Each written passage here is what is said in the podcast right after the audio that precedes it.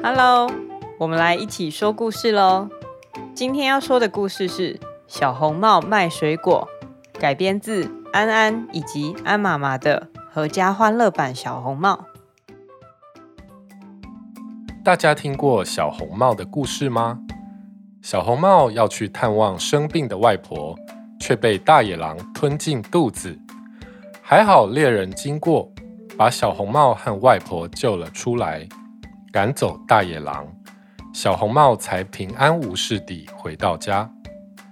在那之后的某一天，小红帽的爸爸也生病了。爸爸，你生病了，回家休息吧，我来顾店就好。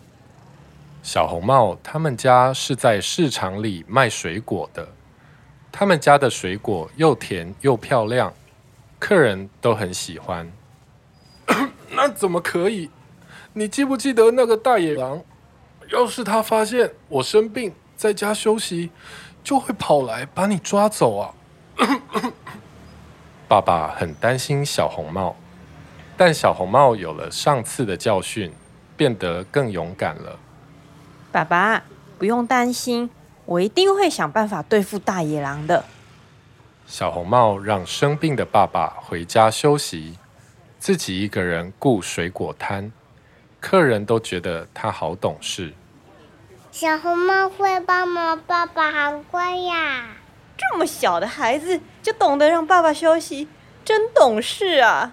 我们一定要去买小红帽他们家的水果，让小红帽赶快下班。就是就是。哎。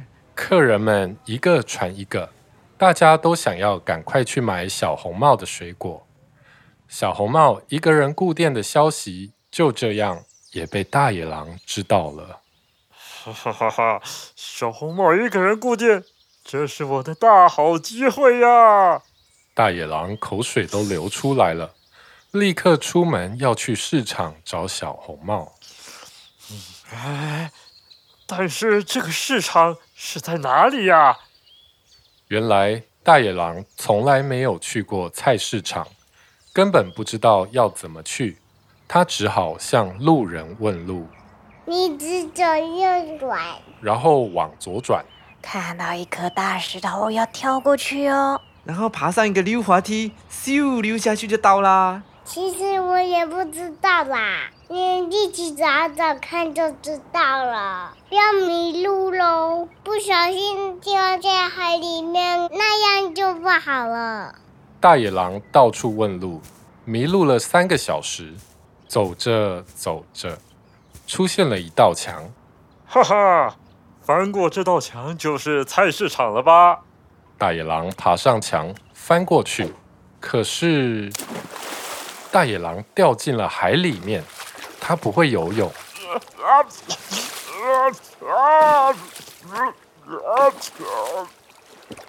大野狼只好一直喝水，一直喝水，把海水喝完。差点淹死啊！大野狼喝完海水之后，肚子好胀，但他还是想去菜市场吃小红帽。大野狼终于找到了菜市场，菜市场已经快要收摊了。哈哈，小红帽，我终于找到你了吧！大野狼看到了小红帽，张大了嘴巴就要把它吞下去。小红帽突然说：“等一下，我就快收摊了，可是芒果还没卖完，你要不要吃吃看？很甜哦。”小红帽边说边切芒果给大野狼吃。哎，可是啊，好甜啊！很甜对吧？我们的西瓜也很甜，很好吃哦。